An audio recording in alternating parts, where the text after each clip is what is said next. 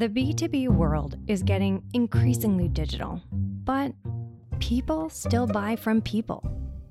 While the average rep in the architecture and design industry once spent 80% of their time face to face, today that number is less than half. Our clients are busier than ever, but also we are busier than ever. We need to help our reps prioritize, and quite frankly, scale their time to do more with less, while simultaneously creating experiences that help clients and influencers sort through complex information more efficiently. Emotional intelligence has been defined as that ability to recognize, understand your emotions, and manage those emotions. It's also the ability to recognize and perceive emotions of others. Often, what's said is IQ will get you in the door, it is EQ that keeps you in the door. The voice you just heard was from Colleen Stanley, the leading sales expert on emotional intelligence and author of three books published in eight languages and keynote speaker. In Chapter 1, Colleen will take us through why harnessing the power of your emotional quotient, that's EQ, is more important now than ever. How our instinctual reptilian brains influence how we sell and our clients buy. And three common objections she hears from sellers when incorporating EQ, and of course, what to do about them. In Chapter 2, you'll hear additional insights as Meena Krenek, who you heard in this season's bonus episode, principal at HKS, shares four pieces of advice specifically for our product sellers who are calling on architecture and design firms.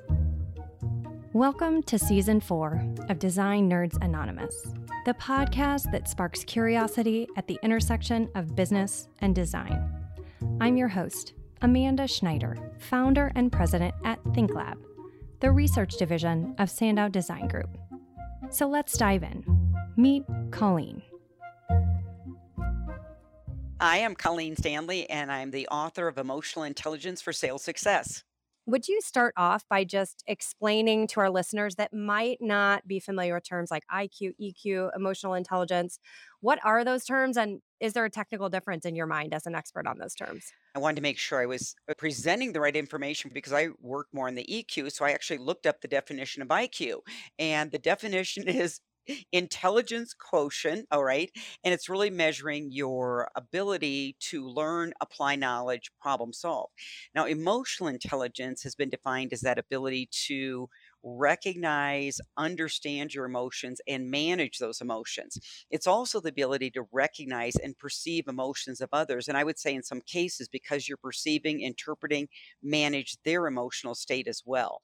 Often, what's said is IQ will get you in the door. IQ gets you grades, diplomas, which allows you to land a position.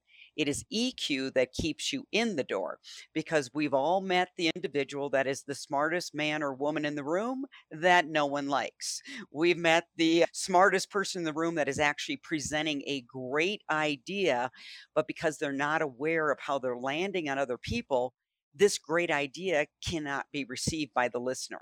So that's where I would say the EQ and IQ play together. Now, everyone likes a good sports analogy, but this is an example from her book and how she relates it from athletic success to sales success really resonated for me. Let's look at an athlete. The IQ would be this you've got some talent, they have learned the plays of whatever sport they're doing. But when you take a look at an athlete's ability to master the sport, execute under stress, Michael Phelps went to the Olympics and he had a goal. And his goal was to beat the existing record of seven gold medals. I think Mark Spitz held that record. And so he's new on the scene. Here's young Michael, and he's getting up to swim his fourth race, and he jumps in the water, and his goggles start to fill up. Now, what would the typical human being have done at that point? We get all sorts of funny answers, start swearing, having a pity party. I can't believe this is happening to me. This isn't fair. Now, what happens with athletes, they train as much mentally as they do physically. And he immediately changed that self talk. He said, I've swam this race a thousand times. I will simply count my strokes. And so he did not miss a beat because when you get to that level of competition, you only win by one one hundredth of a second. So he immediately flipped the thinking, can't see the line at the bottom of the pool, and still wins that race. So the question I always pose did he win because of his athletic prowess? He's got the long arms, perfect swimmer body, long torso, short legs, which actually helps you zip through the water, and great speedo. Or was it his ability to manage his emotions. And emotions are always caused by your self talk because there's no emotion that happens without a thought. And often that's that internal self talk we've got going on. It's a combination of both. When you take a look at athletes and human beings and sellers, athletes probably and musicians but athletes are one of your visible representations of people that put in hours of practice to master their craft well when you take a look at salespeople if they are truly going to be masterful at their craft they put in hours of practice. It's called role play. But now let me stop here. How many times have I ever heard this statement? I don't like role play. It makes me uncomfortable. It's not real. So here we admire these great athletes that have muscle memory because of hours of repetition. And literally, it's a science. That's the only way you develop new habits and skills. And then in the sales profession, we're accepting these excuses. I don't like role play, it makes me uncomfortable. And as one of my colleagues, in a not so EQ fashion, in one workshop once told a participant, I'm not here to make you comfortable. And so I think that's the irony. We actually know what it takes to be masterful However, sometimes in sales, we're not implementing those same best practices. One of the things I think we have to have self awareness around in an kind of an instant gratification world, you can get on the internet, immediately find answers to things that you used to have to go to a library, get a disc. I mean, all of the crazy things kind of in this push a button.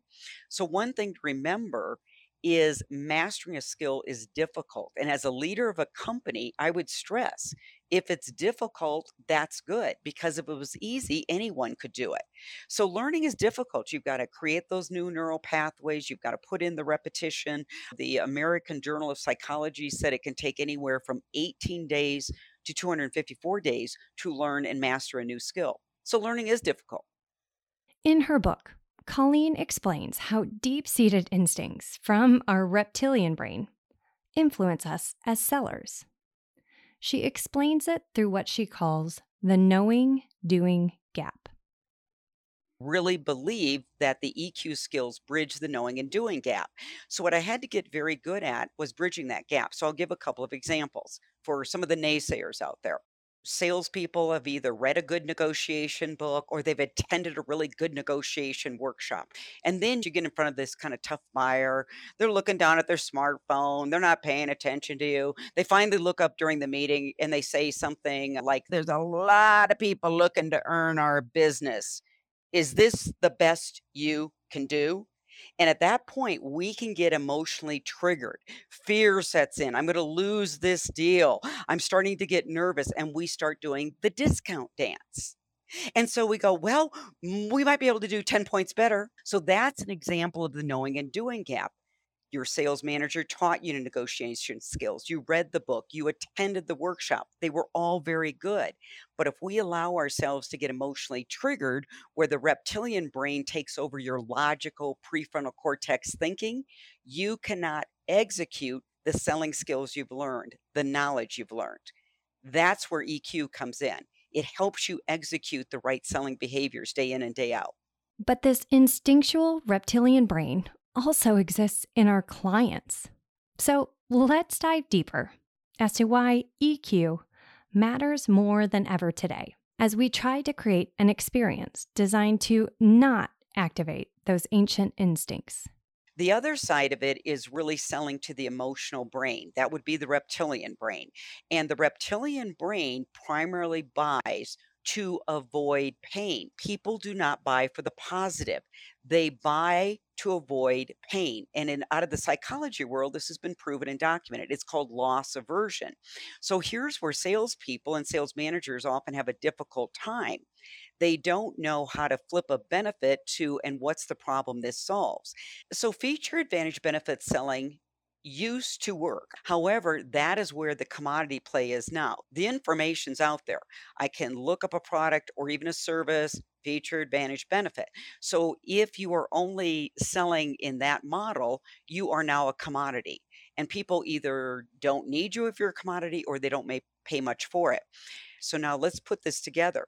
Feature advantage benefit is about the positive. Here's what we can do. Here's how we're going to change your life, improve your life. That's lovely if you want to be broke. Because now part of this goes back to empathy. I've got to slow down and think about the day in the life of my prospect. So if I've got a benefit here, what problem does it solve for them in the day in their life? So it's a combination of selling to the emotional brain and having the self awareness that, yes, you love to be positive and it's great to sell benefits, except nobody buys them. It's Psychology 101, Neuroscience 101. And Colleen leaves us with three common complaints she hears in her work on incorporating EQ into selling models and challenges us as to how to overcome them. Number one, the buyer is more educated, or even miseducated, as it may be in our industry. I hear this concern or complaint the buyer is more educated. My answer so are you. So I started in sales before the internet. Yes, I'm 100 years old. Watch your diet and exercise, okay? And so when I hear people complaining that the buyer's more educated, I sometimes laugh out loud. I was calling on people that I could not look up their LinkedIn profile. There wasn't such a thing as a website. Sometimes your research was how big was the ad in the yellow pages. So, people, let's get over this little self limiting belief that the buyer's more educated. So are you. Her challenge to us in response now, I would say this because they are more educated, this is where the level of professionalism in sales needs to go up. As an expert, here's the question I always challenge my clients to ask Are you showing up to a client appointment and a prospect appointment and sharing something they don't know? Tell me something I don't know. Because if you can ask me a question that shifts my thinking, makes me think, if you can take two ideas and bring them together, that might be a new solution or a new idea. That's when you're adding value. So I don't worry too much that the buyer's more educated because I frankly think they're getting to a point where they are overwhelmed. They don't know how to make sense of what is important and what's not important. And if we put in the pre call planning, pre call planning being the key, we can still run very compelling, provocative sales calls. This is Amy Devers, host of Clever. My podcast brings you conversations you're not going to hear anywhere else with the visionaries and creative forces who shape our world and culture. It's a compelling mix of raw candor and honest shop talk that reveals the humanity behind the design of the world around us. Clever is a proud member of the Surround Podcast Network. Head over to surroundpodcast.com or follow Clever wherever you get your podcasts. Number two, I don't like this world of hybrid selling. The number one tip I would give for any seller that has been in face to face field, that is my world, is make a decision. The good old days are gone. So you have a decision to make, and the decision is to get as good selling in a hybrid model as you were in a face to face model. And I can speak from experience here because when COVID hit, I was primarily an in person trainer and speaker.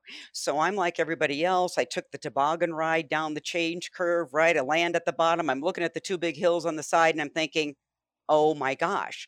And I remember the first virtual instructor led workshop and after the half day workshop, I sat on the deck and I said, if this is my life, I do not want it.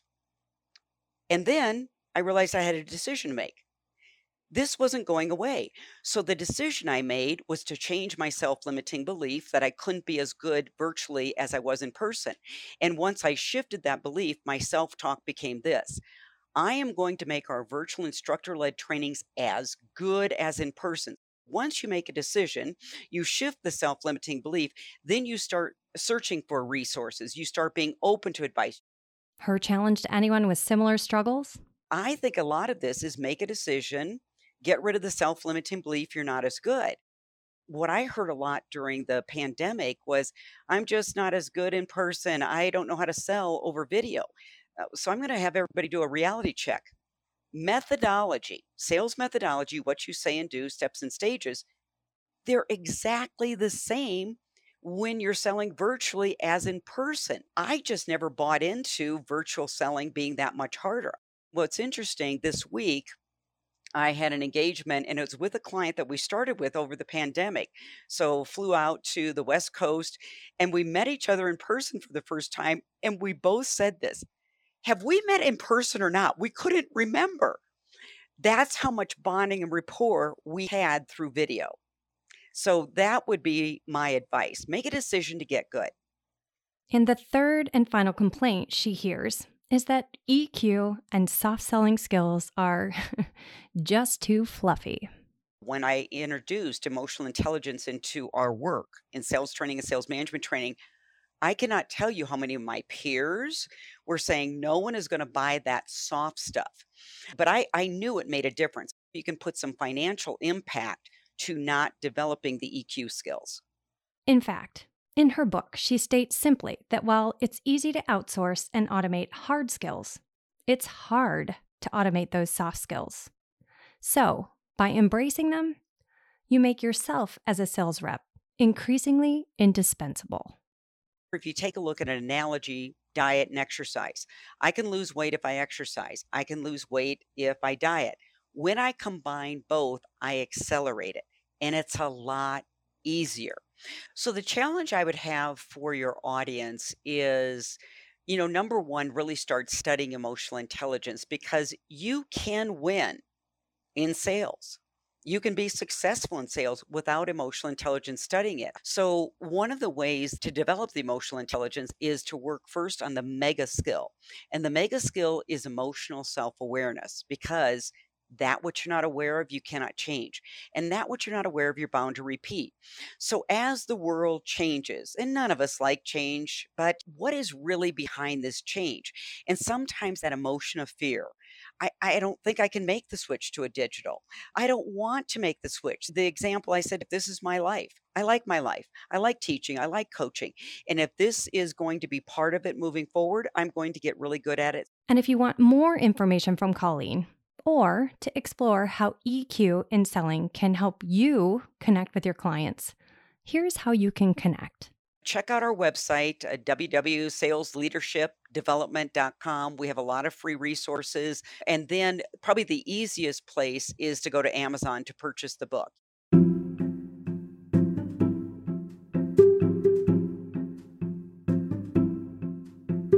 So let's dive into chapter two. Now, you heard from Meena in our bonus episode this season, where she talked about her views on selling design services. But we've brought her back to this episode to share a bit more about what she's looking for in terms of how product reps support her architecture and design teams. My name is Meena Krenek. I work at HKS and I am a global practice leader for interiors. Meena explains how she's not only selling design services, but every single member of a design team really needs to be empowered to sell product solutions to their clients as well. We see ourselves in the world of selling design services as well as selling products to our clients in relation to space. I would definitely say we have to be highly influential in that process. And while she acknowledges newer connections between product reps and designers are definitely harder to make today, Meena reinforces why we need to find new ways to share insights and information in response to the way we're all working today. The reps that served us pre pandemic seemed like we already had such a strong relationship, so they knew how to continue to build that relationship. Some of the newer reps and newer connections are harder to make at this time. I definitely can feel that. I'm always looking for new innovative products and sometimes people are not easily sharing those things. So I guess that would be one request I would have is that just like Neocon, how we're also hungry to see new. I think sometimes when we're trying to solve problems for our clients and get data and large samples and all this stuff that we do on a regular basis, we need to see more all the time. And back in the day, everybody would stop by the office. And I feel like there needs to be other avenues for us to be able to push new product forward. And so we're spending a lot more time researching. And so, how can we put new product in front of our designers faster? I guess I would ask companies like Material Bank to be more, to have more product, to have a lot more choices. Meena shares four insights to get ahead as a rep today and to truly empower those designers to influence their clients. Number one, today, designers need more information than ever about the products they're specifying. I feel like trust is everything in our industry. And so for me to be able to influence clients with new ways of thinking or to use this new product that hasn't been shown or use it in a profound way, it's almost like you really have to have data, you have to have a strong point of view about it. You've got to relate it back to the client and say, all of this can do this for your business. I think what's changed is they want to know a lot of information about the products we're specifying. So I feel like our reps need to be highly informed and they need to highly inform us. And so I think there's a lot of can I see it installed somewhere or can you give me more data on this product and can I see it in different applications? We need our reps and we need our people just as much to be able to be that knowledgeable. Number two, an awareness of cost is more important now than ever and also being quite aware of how much things cost now. We're getting a lot of projects priced and it's been crazy. The timing has been really long lead times. A lot of mm-hmm. clients are worried about that. So, how do we provide ease and how do we get more information from our reps and our GCs so that we're more equipped to help them feel a sense of peace or ease with their decision making? Number three, they need more data to move their clients forward in this era of indecision there's a lot of volatility. There's a lot of, I'm not sure if I'm going to do it this year or next year. I want to do this in phases.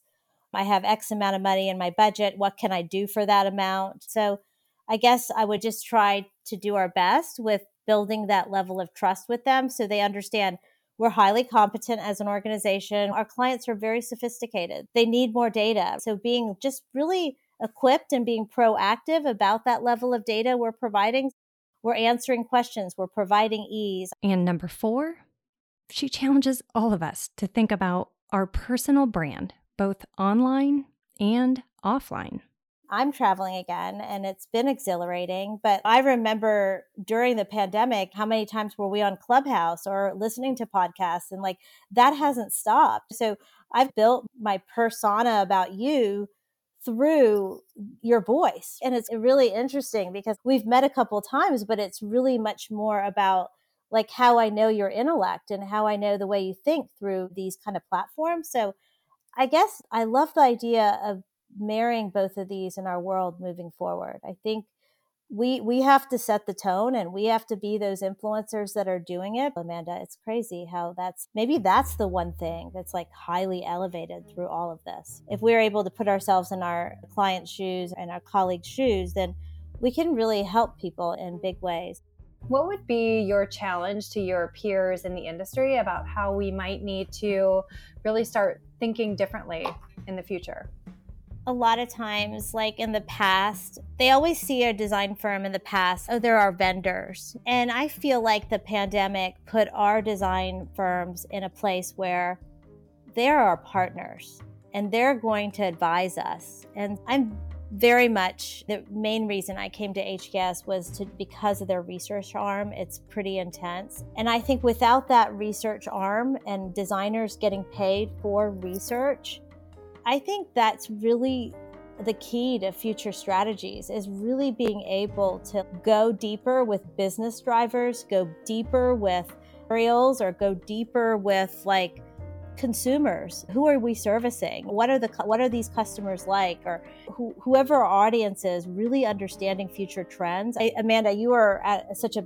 an amazing point where because you're so focused on like trends and the future thinking and I, I, I definitely would challenge all of our design firms to be on that level of offering this level of deep research and consciousness about who we're servicing so that we can take our work to even a broader level. It's not just about aesthetics, it's not just about a feeling, but it's really more about like this idea that we're coming together with a lot of psychology. Environmental psychology is more important today than it's ever been. You need to understand what do people see and feel and engage with and how do they participate with our spaces. So I guess I would just say that dial of just us being real consultants to our clients and really elevating the bar of research that we're bringing.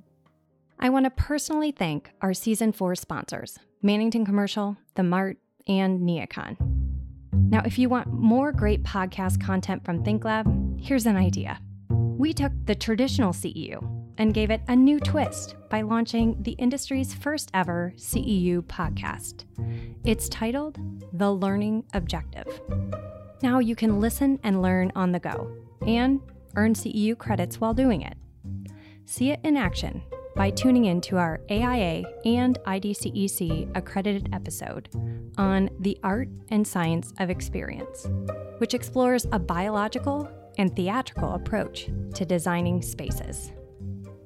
Design Nerds Anonymous is a proud member of the Surround Podcast Network. Discover more shows from Surround at surroundpodcasts.com. This episode of Design Nerds Anonymous was produced and edited by Sandow Design Group. Special thanks to the podcast production team Hannah Vitti, Wise Grisette, and Samantha Sager.